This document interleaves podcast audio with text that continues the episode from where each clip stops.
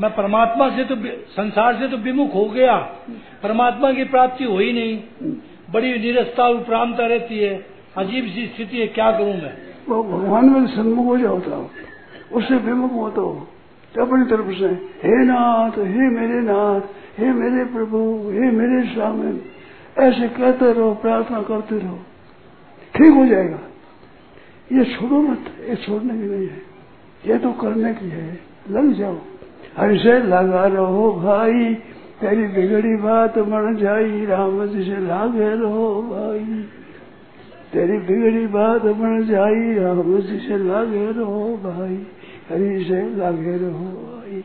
इसमें लगे रहो